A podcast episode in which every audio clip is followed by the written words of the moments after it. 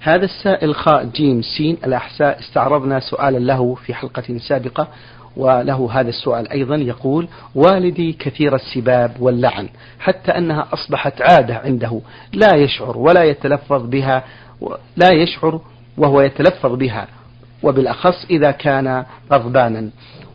هل في ذلك كفارة عما يبدر عنه؟ عفى الله عنا وعنكم جزاكم الله خيرا.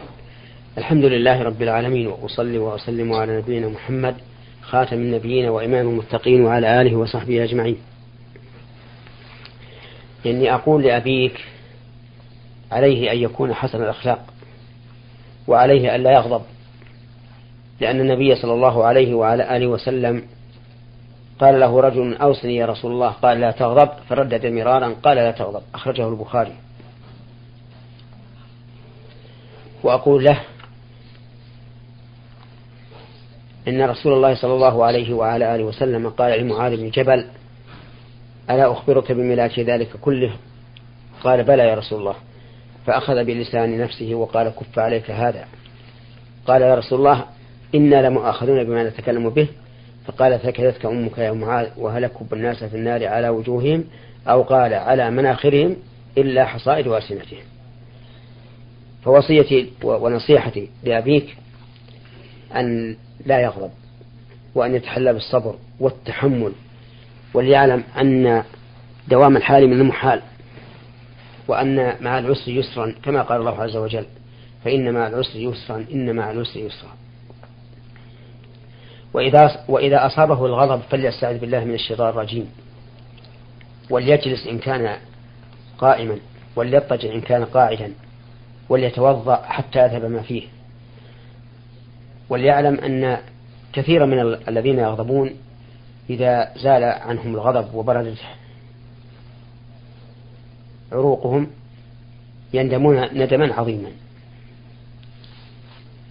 ثم إن اللعن والسباب والشتام قد لا يزيد الإنسان إلا إثما أما بالنسبة لكم فعليكم بمناصحة أبيكم وأكثروا من مناصحته حتى يستمر على الخلق الحسن. نعم. بارك الله فيكم. هذا السائل آه، تيجاني سوداني ومقيم بالمملكة تيجاني إسماعيل يقول في هذا السؤال أستفسر عن الآيات الكريمة التالية. يقول تعالى وهو الذي في السماء إله وفي الأرض إله والآية الأخرى الرحمن على العرش استوى. يقول على حسن قول الناس؟ منهم من يقول بأن الله موجود في السماء والبعض يقول بأن الله موجود في كل مكان. اشرحوا لنا ذلك مأجورين. هذه مسألة عظيمة مهمة وذلك أن الله سبحانه وتعالى وصف نفسه بأنه العلي وأنه الأعلى وأنه القاهر فوق عباده وأن الأمور تتنزل من عنده. وتعرج إليه وأنه في السماء. وكل هذا يدل على علوه جل وعلا وأنه فوق كل شيء.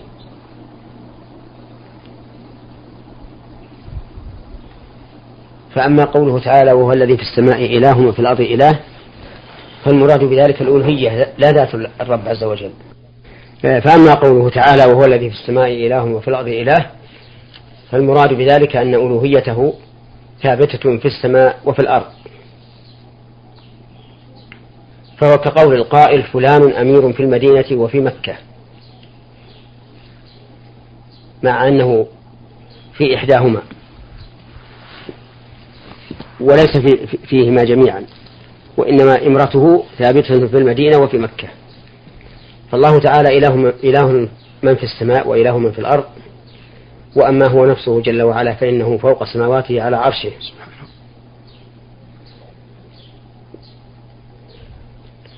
وعلى هذا فلا منافاة بين هذه الآية وبين قول الله تعالى الرحمن على العرش استوى. ومعنى قوله تعالى الرحمن على العرش استوى أي أنه على على العرش. لأن استوى في اللغة العربية إذا عدت بعلى صار معناها العلو. كقوله كقوله تعالى فإذا استويت أنت ومن معك على الفلك أي علوت وقوله تعالى وجعل لكم من الفلك والأنعام ما تركبون لتستووا على ظهوره أي تعلوا على ظهوره. ثم تذكروا نعمة ربكم إذا استويتم عليه أي علوتم عليه. فهو سبحانه عال فهو سبحانه وتعالى مستوى العرش أي عال عليه. وهذا العلو ليس هو ليس هو العلو العام لجميع المخلوقات بل هو علو خاص مختص بالعرش. ولهذا يقال استوى على العرش ولا يقال استوى على السماء. ويقال على على العرش وعلى على السماء. فالاستواء على العرش علو خاص ليس هو العلو العام لجميع المخلوقات. وقد أخطأ وظل من فسر الاستواء هنا بالاستيلاء والملك.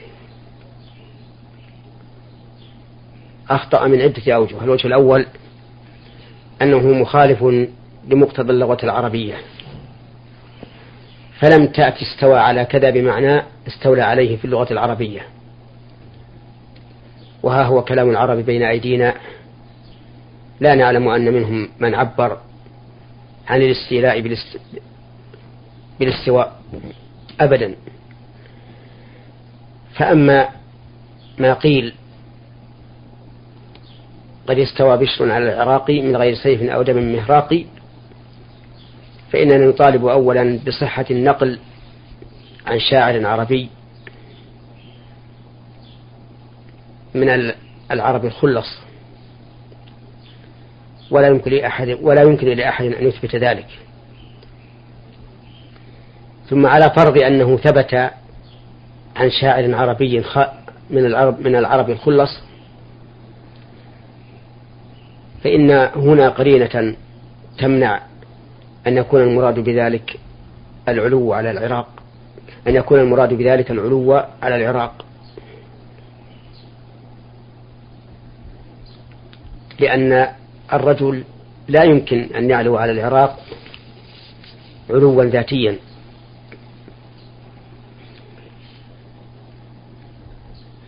وحينئذ يكون المراد به العلو المعنوي وهو الاستيلاء. أما علو الله تعالى نفسه على عرشه فلا مانع منه. لا عقلا ولا سمعا. ثالثا أن نقول إنها إن تفسير الاستواء بالاستيلاء مخالف لما كان عليه السلف الصالح وأئمة الخلف. فإنهم مجمعون على أن استوى على العرش بمعنى على عليه ولم يأتي عن أحد منهم حرف واحد. يدل على أنهم فسروا الاستواء بالاستيلاء. ومعلوم أن مخالفة السلف ضلال وخروج عن جماعة عن جماعة الحق. رابعا أنه يلزم على تفسير استواء العرش استولى عليه. أن يكون العرش قبل هذا ملكا لغير الله. وأن الله تعالى بالمعالجة حصل عليه من غيره. وهذا لازم باطل جد البطلان. الخامس أننا لو فسرنا استوى باستولى لجاز أن نقول إن الله استوى على الأرض وعلى الإنسان. وعلى الجمل وعلى السفينة وعلى كل شيء. لأن الله تعالى مستولى على كل شيء ومالك له. ومعلوم أنه لا أحد يسوغ أن يقول القائل إن الله استوى على الإنسان أو على الأرض أو ما أشبه ذلك. السادس أن الذين فسروه بالاستيلاء مضطربون مختلفون. واضطراب أهل القول فيه يدل على عدم رسوخه وعدم صحته. وعلى هذا فلا يحل لأحد أن يفسر قول الله تعالى الرحمن على العرش استوى أو قوله تعالى ثم استوى على العرش بأن المعنى استولى عليه من أجل هذه الوجوه التي ذكرناها. فالاستواء على العرش يلزم منه العلو المطلق على جميع المخلوقات. أن الله تعالى عالم بنفسه على جميع المخلوقات ولا يعارضه ما ذكره السائل من قوله تعالى وهو الذي في السماء إله وفي الأرض إله لما ذكرنا في صدر الجواب. ونظير هذه الآية أعني قوله تعالى وهو الذي في السماء إله وفي الأرض إله قوله تعالى وهو الله في السماوات وفي الأرض يعلم سركم وجهركم. فقال وهو الله في السماوات وفي الأرض. وليس المعنى أنه في السماوات أنه نفسه في السماوات وفي الأرض. ولكن المعنى أن ألوهيته ثابتة في السماوات وفي الأرض. وليعلم أن اعتقاد أن الله تعالى نفسه في كل مكان اعتقاد باطل. لو شعر الإنسان بلوازمه الباطلة ما تفوه به لأنه يلزم من هذا القول أن يكون الله تعالى في كل مكان من الأماكن الطيبة والأماكن الخبيثة.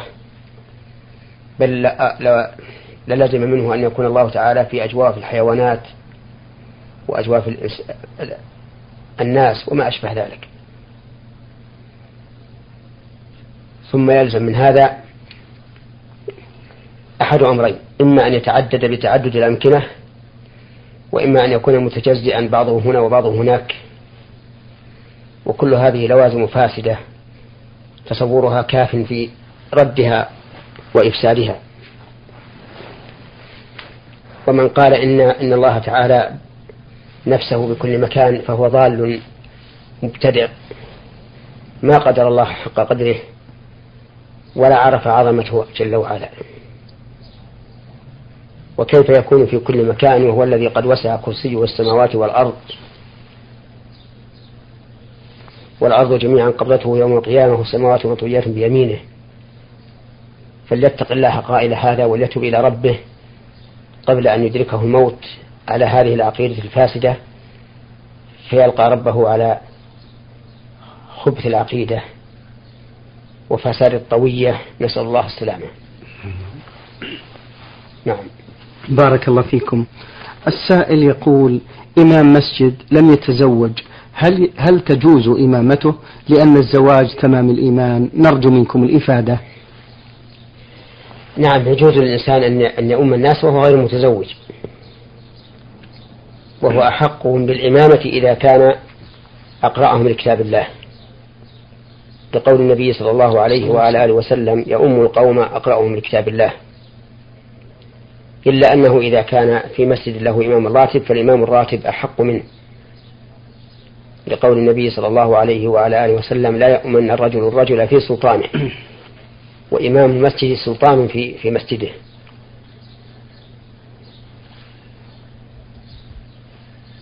ولا تعجب أن يكون الصغير إماما للكبير. فإنه قد ثبت في صحيح البخاري أن عمرو بن سلمة الجرمي أما قومه وهو ابن ست أو سبع سنين. فهذا الصحابي الذي أما قومه وهو في هذه السن في عهد النبي صلى الله عليه وعلى آله وسلم أما قومه وهم قبيلة ولم ينكره النبي ولم ينكر عليه النبي صلى الله عليه وعلى آله وسلم. ولا نزل القرآن بالإنكار عليه. ولهذا كان القول الراجح من أقوال العلماء أنه يجوز أن يكون الصغير الذي لم يبلغ إماما للكبير البالغ بل هو أحق منه بالإمامة إذا كان أقرأ منه. لقول النبي صلى الله عليه وعلى آله وسلم يؤم القوم أقرأهم لكتاب الله. وأما قول السائل ليكمل دي قبل أن يكمل دينه أو قبل أن يكمل إيمانه فيقال لا شك أن النكاح مع الشهوة من أفضل العبادات. حتى قال بعض أهل العلم إنه أفضل من نوافل العبادة أي أفضل من الصدقة وأفضل من صلاة التطوع وأفضل من قراءة القرآن غير الواجبة. لما فيه من امتثال أمر النبي صلى الله عليه وعلى آله وسلم حيث قال يا معشر الشباب من استطاع منكم الباءة فليتزوج فإنه أغض للبصر وأحسن للفرج ومن لم يستطع فعليه بالصوم فإنه له وجاء. فالشاب من ذكر وأنثى مأمور أن يتزوج وإذا تزوج فهذا امتثال لأمر الله ورسوله. وامتثال أمر الله ورسوله عبادة يثاب الإنسان عليه. وقد ذهب بعض العلماء رحمهم الله إلى وجوب النكاح على الشاب القادر عليه لأن الأصل في أوامر الله ورسوله الوجوب ولما يترتب عليه من المصالح وكف المفاسد. وإنك لتعجب من قوم يستطيعون النكاح ولكنهم لا يتزوجون بحجة أنهم يريدون أن يكملوا الدراسة. وهذا قصور نظر. بل نقول تزوج فإن النكاح قد يزيد قد يزيد في فراغك للدراسة وقد توفق بامرأة صالحة متعلمة تعينك على ما تريد. وكذلك بالنسبة للنساء فإن بعضهن يقول لا أتزوج حتى أتخرج من الثانوية أو من الكلية أو ما أشبه ذلك. وهذا خطأ. وهذا وإن كان قد لا يقع من المرأة نفسها لكن يقع من بعض الأولياء الأشقياء الذين يريدون أن يتخذوا بناتهم مطية للكسب المادي. فتجده يبقي بنته ولا لا يزوجها من أجل أن تتخرج ثم تتوظف ثم يستلب رواتبها. وليته يفعل ذلك عن فقر وحاجة لكان الأمر أهون لكنه يفعل ذلك استكثارا والعياذ بالله. على أنه وإن كان فقيرا لا يجوز له أن يجعل ابنته سلعة يبيع ويشتري بها بل الواجب عليه أن ينظر ما هو أصلح لها فمتى خطبها الكفء الصالح في خلقه ودينه فليزوجها وإن كانت تدرس. وإذا كانت البنت ترغب الدراسة فلتشترط على الزوج أن لا يمنعها من مواصلة الدراسة. وإذا اشترطت ذلك لنفسها لازم الزوج الوفاء به.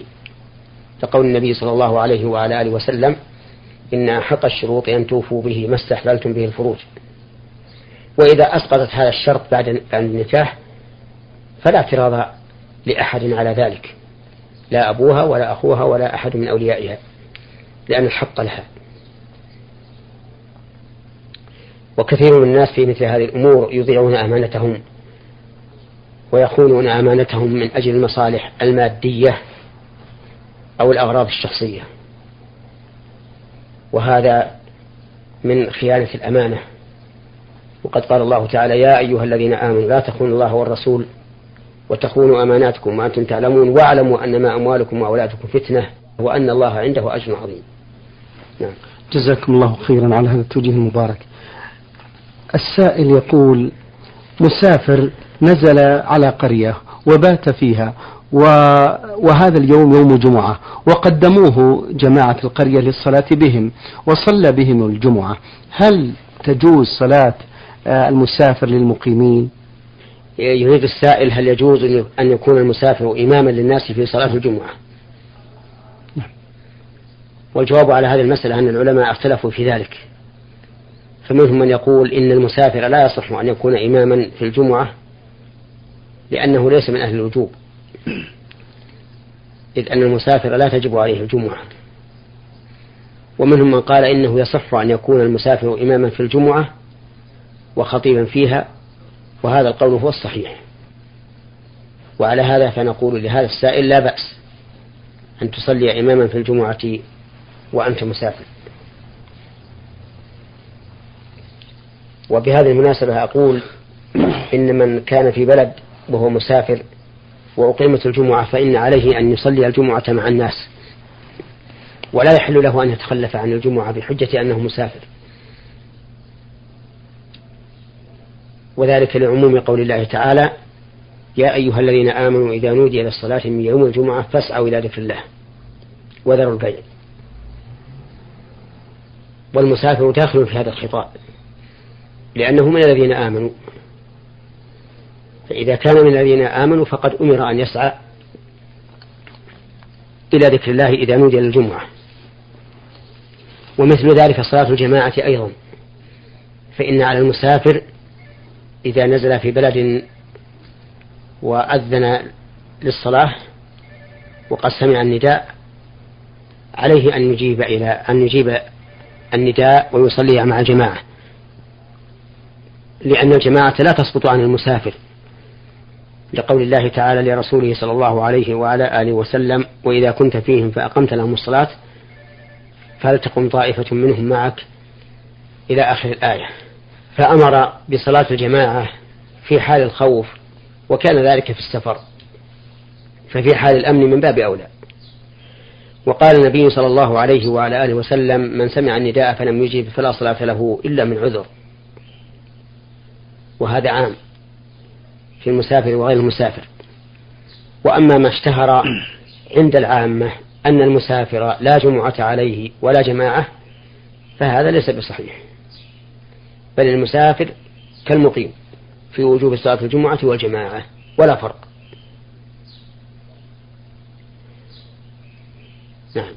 بارك الله فيكم. فضيلة الشيخ ونحن نتحدث عن هذا اليوم العظيم يوم الجمعة. بعض الناس يجعل من يوم الجمعة موعدا لرحلاته ونزهاته. فهل لكم توجيه في ذلك؟ نعم. آه إني أوجه نصيحة لهؤلاء القوم الذين يجعلون يوم الجمعة محلا أو وقتا للرحلات والبعد عن صلاة الجمعة. نصيحتي لهؤلاء أن يتقوا الله عز وجل وأن يحمدوا الله تعالى على نعمه وعلى ما نحن فيه من رخاء ورغد وأمن. وأن يشكروا يشكروا الله عز وجل.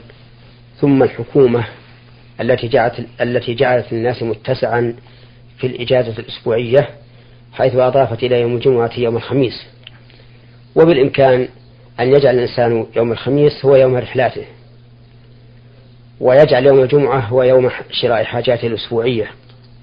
لأن بعض الناس يقول إني في يوم الخميس أتفرغ لشراء الحاجات الأسبوعية فنقول اجعل يوم الجمعة هو يوم التفرغ لشراء الحاجات الأسبوعية واجعل يوم الخميس يوم الرحلات أما أن تجعل ذلك يوم الجمعة وتواظب على هذا وكل جمعة تخرج من من بلدك وتترك صلاة الجمعة فهذا يفوتك خير كثير وربما تقع في إثم.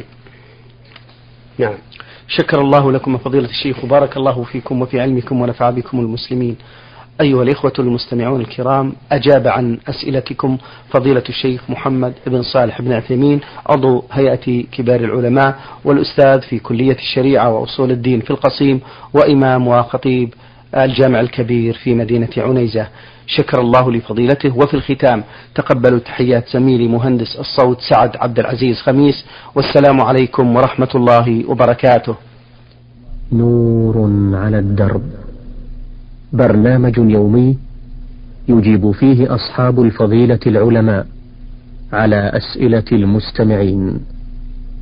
البرنامج من تقديم وتنفيذ عبد الكريم صالح المجرم